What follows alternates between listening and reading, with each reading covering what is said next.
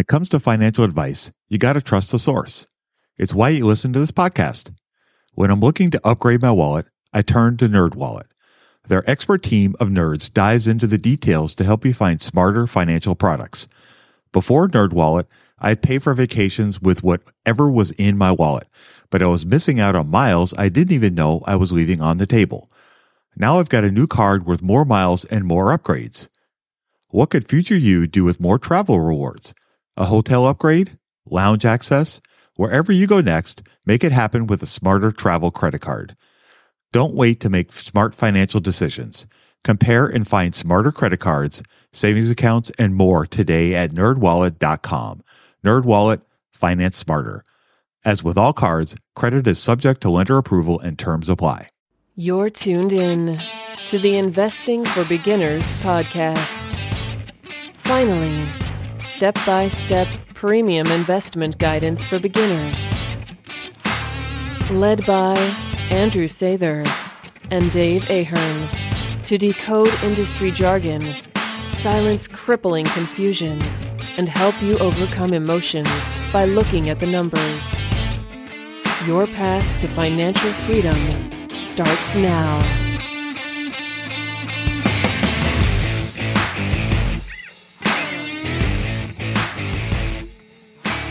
All right, folks. Well, welcome to Investing for Beginners podcast. I'm Dave Ahern, and I have Andrew Sather with me as always. Today, we're going to have a little fun, and we're going to talk about our buddy Ben Graham. Benjamin Graham is one of Andrew and I's very big heroes, and he wrote several fantastic, very influential books. And today, we're going to do something, and we're going to talk about one of the chapters from The Intelligent Investor. If you've not read this book, it is an absolute must-read for anybody that's learning, wanting to learn about investing in the stock market. It's actually not that uh, difficult to read for beginners. There are a few terms in there once in a while that are you're going to scramble for. But other than that, it's it's written. It was written a long time ago, but it's very very easy to read, and it has timeless timeless information in there. Warren Buffett was a huge fan of this book, and it helped, as he put it, drop the scales from his eyes and revealed his, you know, insight into how to be an intelligent investor. So, without any further ado, we're going to go and start to. We're going to kind of work through chapter eight tonight. So this will be a little bit of fun. So yeah, the first thing I we're going to say too. Oh, is, I'm sorry. Oh yeah. Um, so Warren Buffett actually has been quoted as saying he has two particular chapters of that book that are his favorites. So that would be chapter eight, which we're going to talk about tonight, and then chapter twenty on margin of safety, which we'll talk about in a future episode. And really, what this chapter is about is just how the market kind of works, and I think it gives a great overview of how to understand the stock market and how that can relate to investing strategy. Yep, absolutely. Yep, you're exactly right. So the first thing we're going to talk about tonight is timing versus pricing or investor versus speculator. And one of the things that Graham talks about in the beginning of this chapter is he talks about market timing is a fool's game. There really is not much you can do about trying to time the market. Um, investors are people that are going to be looking for the intrinsic value of a price and trying to make a decision based on when that intrinsic value is going to give them an advantage in the long run for buying that company. So they're not no, necessarily worried about it has to be bought today or tomorrow. It could be a year from now. It could be a year and a half from now or longer. It really kind of depends on what, what the intrinsic value is of that company and what the price is versus the market. So that's kind of what that is. And a speculator is going to be somebody that's just going to be buying based on what the, the time is. So they're impatient and they're looking to try to buy it now and then get out of it in the short term and try to make money in that short term. And that's what he would consider a speculator. So those are kind of the two differences between, that's what he starts off talking that chapter about. Andrew, do you have anything else you wanted to add to that little comment?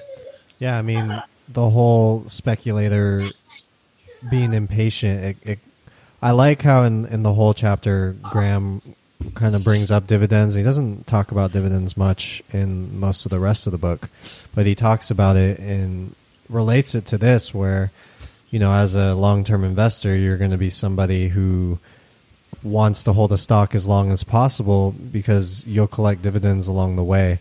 Whereas a speculator, like you said, is going to try to pick up quick profits and sees a time frame of even a year with no profits as lost time. So there's a big gap there, and I think there's some parallels uh, that Graham makes here in the beginning and in the end of the chapter about focusing on not only being a long term investor, but also being a long term investor for yield and more specifically dividend yield, and even just tracking that those dividend payments that you receive into your portfolio.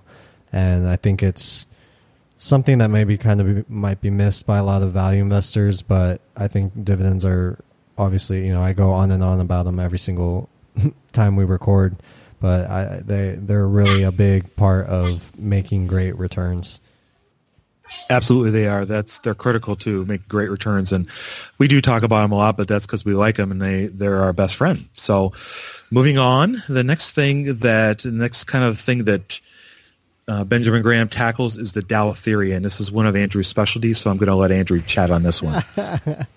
Specialty, like I can Google it, right? So, but basically, what what Graham did, and he uses the Dow theory to to make an example of why the timing, aka speculator, is not the way to go versus the pricing and the intrinsic value of an investor. You know, we're talking about those two different ball camps in the beginning of the chapter. And so what the Dow theory is is it, it is well, number one, I, th- I find it funny. It's kind of based around some of the efficient market hypothesis and we've definitely gotten a lot of heat because we tackled that topic back in the archives. But you know, so st- right off the bat, I'm already not going to like this thing. Um, number two, it's it's a very technical based as well. So it talks about like finding uptrends and downtrends, and and uses wording like intermediate trends and just all these things that have to do with you know peaks and valleys and troughs and you know however people like to define these charts. And so what ended up happening with for a lot of the investors so in the beginning of the dow theory and this was back in the late 1800s early 1900s there was a period of probably 30 or 40 years where using the dow theory would have really, really outperformed the market, have given you fantastic returns. And in a sense, was a way to capitalize on timing the market because in those times it was able to buy low during a bear and then sell high during a bull market. And just the way that, you know, these indicators were created and, and these trend lines were created, it was able to do that for investors for decades. The problem is it eventually got popular. So a lot more investors ended up actually gravitating to the Dow theory and using the Dow theory. And sure enough, you know, once some sort of system becomes popular in the stock market, it loses that advantage. And so what what Graham saw, and I don't know what the specific dates were, but you can look in the book. It was some time I think between the 30s and the 60s where investing based on the Dow theory was actually actually resulted in poor performance compared to just even buying and holding for the long term. So it's it's really a I mean, you can't really get a better example than that, but it's it's just a perfect example of you, you're you're you think you're so smart and you think you can be so cute and kind of outsmart the market until the day you can't. And so the problem with the Dow theory is obviously it relies on timing instead of relying on what we can control, which is what a stock is priced, when it's, and how that relates to what the business is really worth, versus okay, the market's telling me that the price is going to continue to go up for a while. Oh no, we see a little bit of a reversal, or we see some some tops, or whatever you know all the technical terms are. So we're going to try to predict where the price is going to go on the bottom. That can work for a while, but essentially you're you're putting yourself in the timing camp versus the pricing camp. And as you can see with the, how the Dow theory played out, it didn't work out for a lot of investors. And you'll see too, which I think we'll talk about next, because it's really just a fantastic couple of pages. Benjamin Graham kind of gives an overview of bull markets, and I'll let Dave talk about you know what what Graham talked about, uh, what were the pieces of, of a bull market. But he also talked about stock market history over over like 10 cycles and how getting in at like a great buy low in a bear and then s- selling high in a bull market it worked out well except again when it didn't so for a while these bear and bull markets were very predictable and then out of nowhere you got like a 20 what was it like a 20 year bull market or some crazy bear market that completely broke the cycle of all the previous ones that they had seen before. And mind you, this is in the 30s, 40s, 20s, all, these older time periods. And it's funny because we saw similar things uh, way past when Graham wrote this. So you talk about the 80s and you know how the the market boomed in the 70s and 80s, and then how in the 90s we saw this kind of bubble that we've never seen before. So the market is proven to us over all these times is that yeah, you can it can trick you into thinking you can predict and that you can get out when things, you know, before things go bad or you can just get in when things are bad. This idea that you can just time it it it works until it doesn't. The the ba- the Dow theory really proved that, and the way that these different bull and bear markets kind of came with unexpected things. I mean, investors who traded in that way missed out on that 20 year bull market I'm, t- I'm talking about because they were following what they saw in the past and what worked in the past and it ended up not working. So that's why Graham has such a big belief in focusing on pricing and focusing on what you can control and not trying to predict where the market's going to go. Hey, you. What's the best way to get started in the market? Download Andrew's free ebook at stockmarketpdf.com. You won't regret it. Yeah, that i- isn't it amazing how you know he wrote these books back in the 30s, 40s, and you know during the Depression and you know all those horrible, horrible times, World War II. I mean, there were so many things going on, and he was able to predict all these things. It's just amazing that you know even those theories he was writing about what we think is the old times back before technology, quote unquote, that he was even able to predict all that stuff back then. So pretty amazing stuff. So talking, kind of moving on to the bull market characteristics that you mentioned. So the the first thing that he talked about was historically high prices, which right now we are right in the uh, very thick of.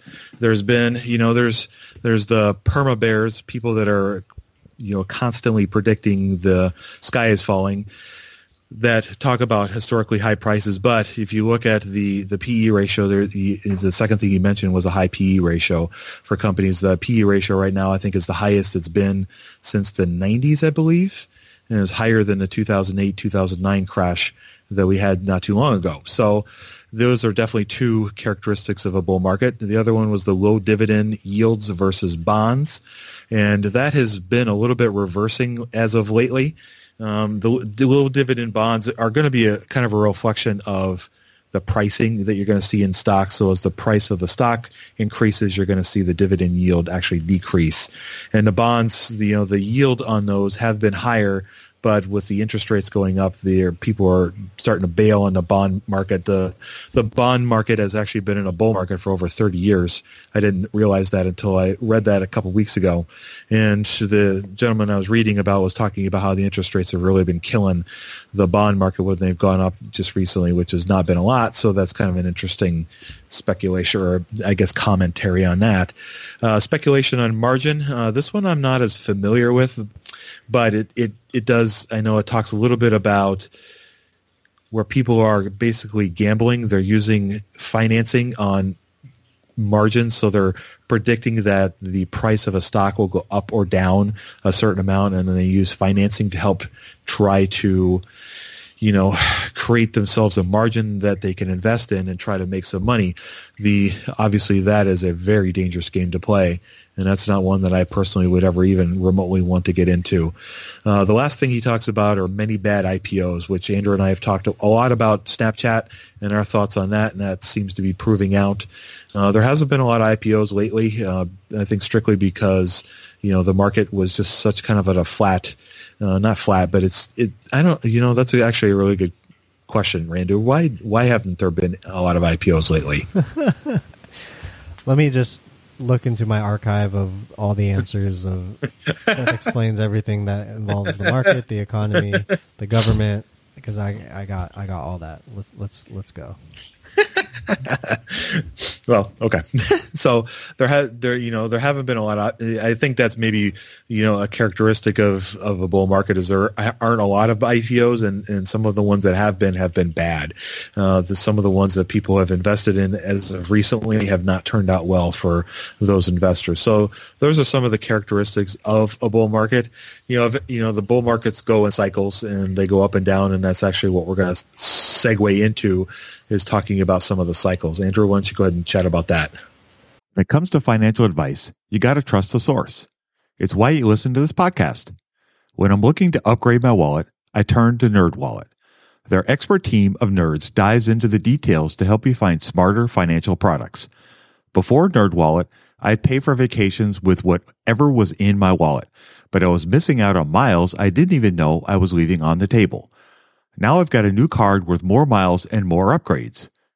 What could future you do with more travel rewards? A hotel upgrade? Lounge access? Wherever you go next, make it happen with a smarter travel credit card. Don't wait to make smart financial decisions. Compare and find smarter credit cards, savings accounts, and more today at nerdwallet.com. Nerdwallet, finance smarter. As with all cards, credit is subject to lender approval and terms apply. Budgeting was always a challenge for me. I struggled to find the best way to keep track of all of my money, not to mention all the time tracking down receipts, cataloging expenses, and trying to figure out what went wrong with my air quote system until Monarch Money.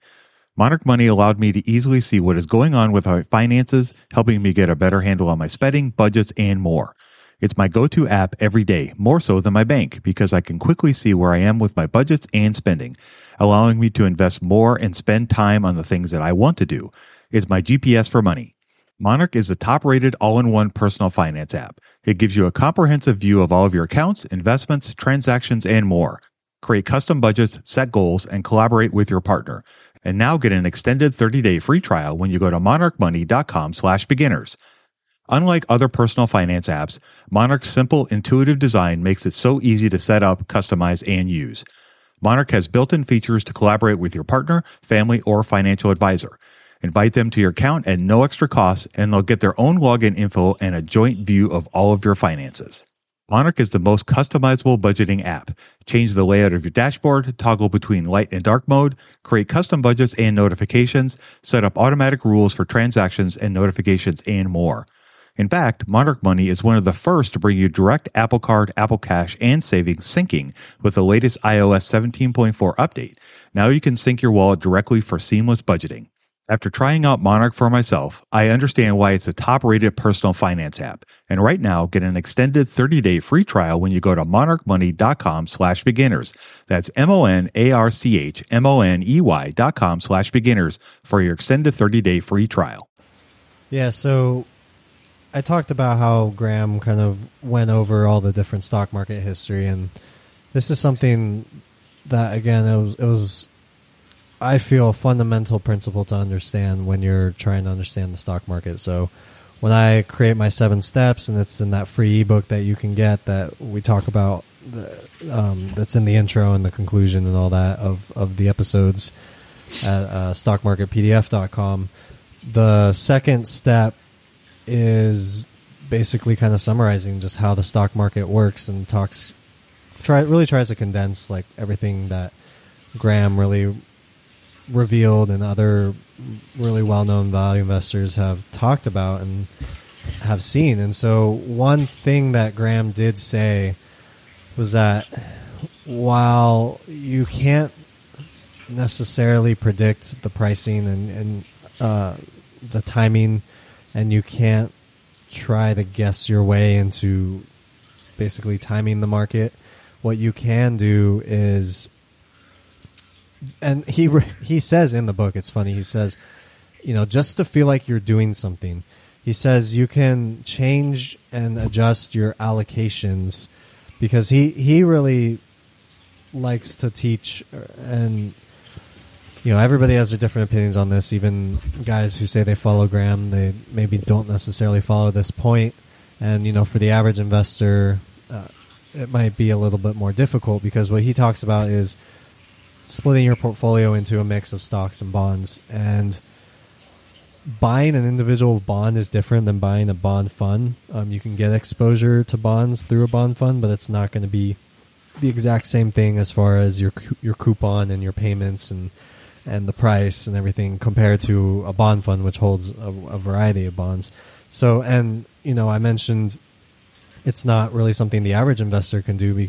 A lot of them, just because many bonds are, you know, you have to buy like ten thousand dollars worth just to get one, and you know, okay, you want to diversify portfolio bonds, you're obviously going to need more than one, and the bonds themselves don't trade nicely with the broker like the the stocks do, and trying to just even screen for bonds is a nightmare because you'll just get all these bonds that want hundreds of thousands of I think it's even like million dollar lots and all, all this kind of stuff. So what what Graham says is that one thing you can do is change your allocation between your stocks and your bonds and if you see more of a bull market where you kind of have a sense that okay the timing might go sour then he says at that time you can go less into stocks more into bonds and you can do the same thing vice versa and that's one way to kind of still stay in the pricing camp while also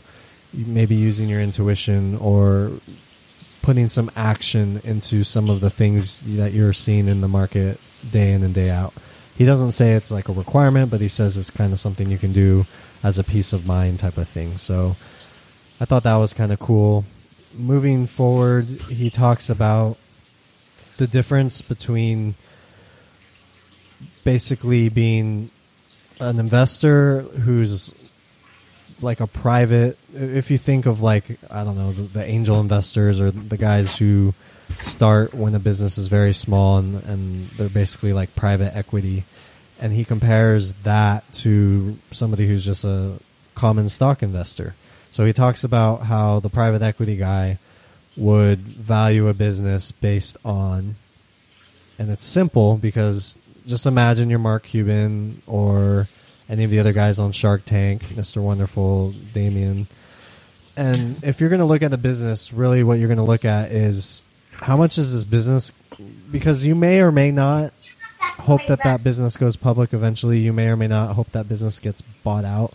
But in the meantime, as a private equity guy, you don't really get you can't just sell whenever you want. It's it's a lot of it's going to come down to like how many how how much profit the the business is making, how much of that profit's available to you, and then the assets of the business themselves, and if that value of those assets is growing.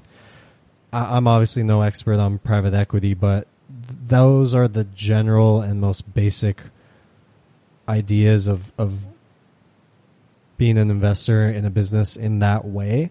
And so Graham likes to make the distinction that, okay, well, it's kind of funny how now that because it's a stock market and you can sell every day and, and that that value is more moving than than not, that people move away from having a business mindset and they look towards a more stock market minded mindset and they let the prices that are being quoted and changed every day, investors will let that change their viewpoint of what a company or what a business is really worth. When in reality, there is really no difference between valuing a business and valuing a business that's on the stock market, except if anything, on the stock market, you have an advantage because you can sell anytime you want, where the private equity guy cannot.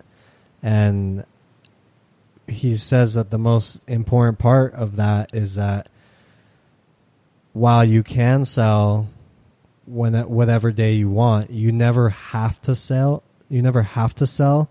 So if you have a stock that you're holding and you bought it at a value that you thought was very fair, or even you got a great discount on that value and you got a great deal, and you know you're you're really getting your money's worth on a investment. And if that investment crashes 25 50% you haven't lost that money yet, and the more confident you are in the in, in your analysis of what that business is truly worth, and the longer time period you can have to wait it out, actually, you have an advantage over the private equity guy because you can choose if you want to sell or not. And for the investor who doesn't choose to sell, then he is not subject to what the market thinks that it's actually worth. He's subject to when he got in, what price he paid, and basically he can hold until I mean and, and Graham likes to talk about how track your dividend payments and, and track like how much that's returning to you and then also track if the the business how you perceive the business is increasing and separate that from how the market sees the business. And so you'll know that even if the market is punishing the stock you don't have to sell. So you don't take that loss unless you end up being wrong later on. And so he sees that as really a great advantage that the average investor has and that if they can make this distinction between business valuation and stock market valuation, then they can likely do very well for themselves. So that was that was very well said. I liked what you were. I liked the points you were making on that. All right. So so one great way, I really think it's a perfect example that Graham presents in the book, and it kind of proves what he talks about with the whole valuation difference separation and also really hammers down the point that once you hear it, you're like, wow, that's that really makes a lot of sense. So what he did was he talked about a company called the Great Atlantic and Pacific Tea Company. It's a grocery store company and basically it was one of those stocks that was extremely overpriced. It kind of came out shooting off the gate and was very strong. And at one point the price was at $494 it ended up crashing to thirty six dollars. I don't know if it was a few years later or, or whatever it may be. But what's interesting is that at its thirty six dollar price, there was so much pessimism surrounding the stock. So people looked at a stock like that and they said, well, you know, I imagine like the bloggers of that time and and the CNBC people of that time kind of saying these type of things. And, and you'll hear all the time in all different kinds of industries whenever stocks are getting beat down. But they justified it as saying well there's going to be these special taxes that are going to really cripple the profitability of the business. And that's kind of the rumor that's going around and that's kind of what people foresee into the future. They also saw a really short term drop in the net earnings and it was it happened at a time when the market was very depressed. It was a bear market, and people were just selling in general. So this stock really, really took a beating. At that thirty six dollar price, Graham talks about how it was like just prime example of of a type of stock that he would like to buy.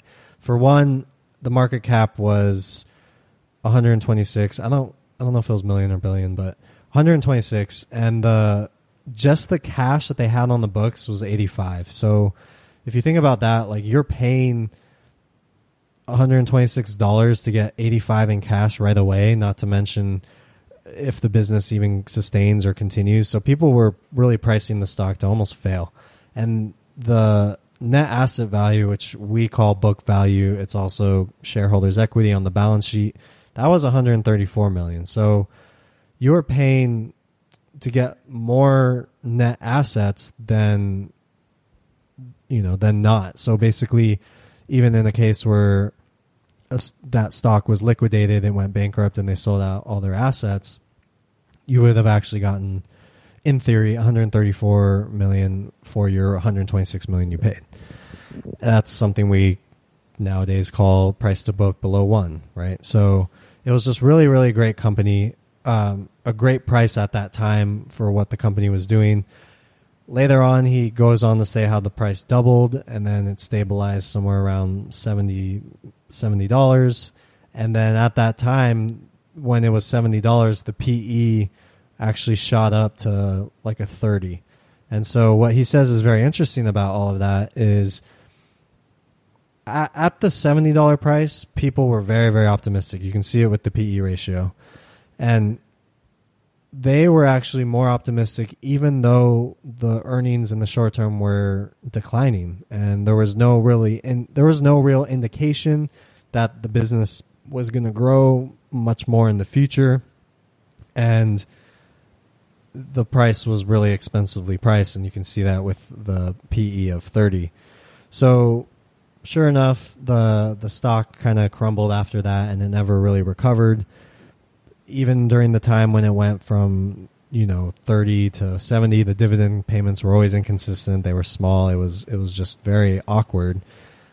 So he uses that as an example that number one a business can be good or bad for an investor depending on when you buy it. So it's not like this binary thing where this stock is bad this stock is good buy the good stock sell the bad stock. Actually one one stock same company, you know, not really that great of a difference in their business results, but a big difference in how you invest in it based on when you got in.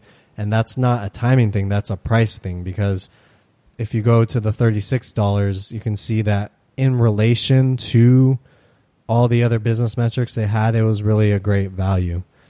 And the you contrast that to a, the seventy dollars where the PE was very high and business results were kind of deteriorating, and you could have seen there that there was a there was no there was not the same value that there was in the past, and basically you just saw again how the market can be irrational and it for whatever reason really liked it in the beginning hated it in the middle and then really liked it at the end.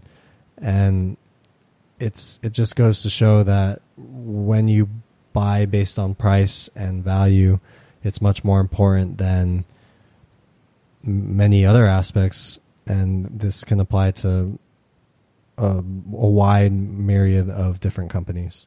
I think you're right on the money about the the pricing and how that is very. It's interesting how you know his thoughts on the ups and downs of the market and how you go in and out of liking the company and everything is still relevant today. I think that's kind of fascinating to me. Uh, the next thing we were going to talk about was uh, my friend Mr. Market. Uh, this is a section that Graham talks a little bit about, and this is actually something Warren Buffett talks about extensively in his Super Investors of Graham and Doddsville, which we've talked about in the past. So I'm going to read a little bit of it here. So let us close this section with something in the nature of a parable.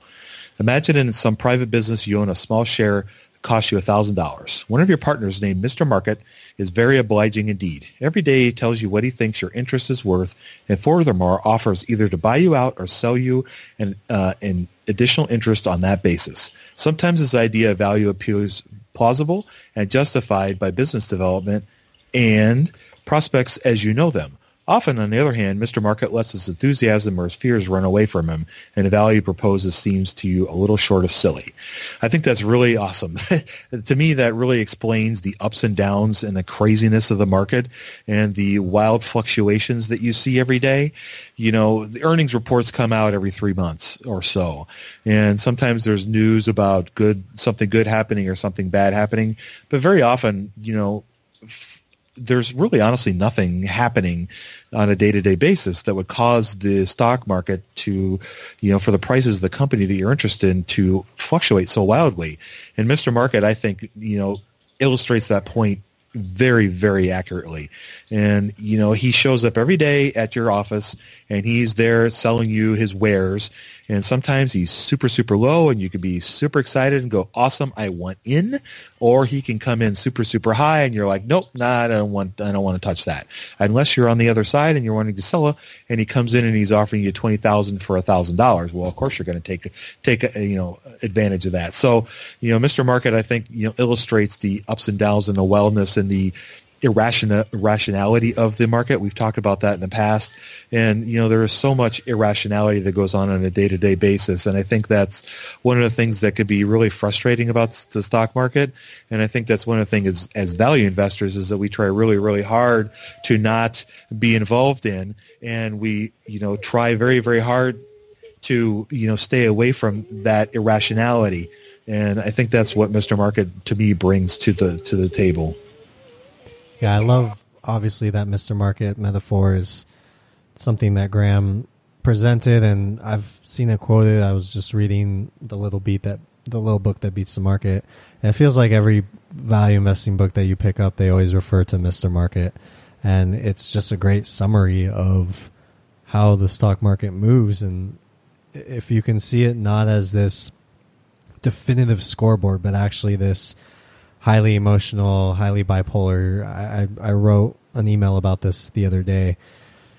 Just this guy who's a lunatic and he's just throwing out prices. And if you can just pick up and understand what's what's kind of crazy and what's what's normal, you can differentiate from that. And the, the best way to do that is to have a camp that's based on the price and the value versus the timing of the market.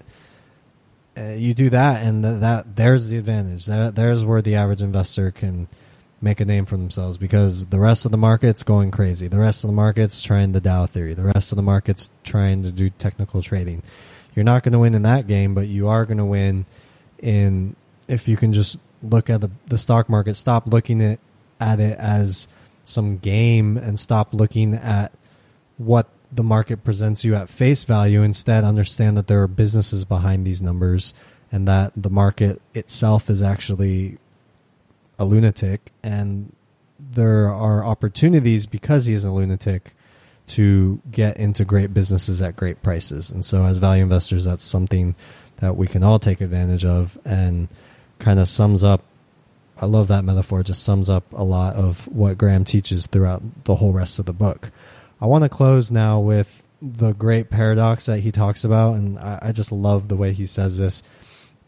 He says the so the the better a company does, actually, the more the price fluctuates, and so the the more that the price is fluctuating, the farther away it is getting from its net asset value and away from its book value, so it's getting a higher multiple.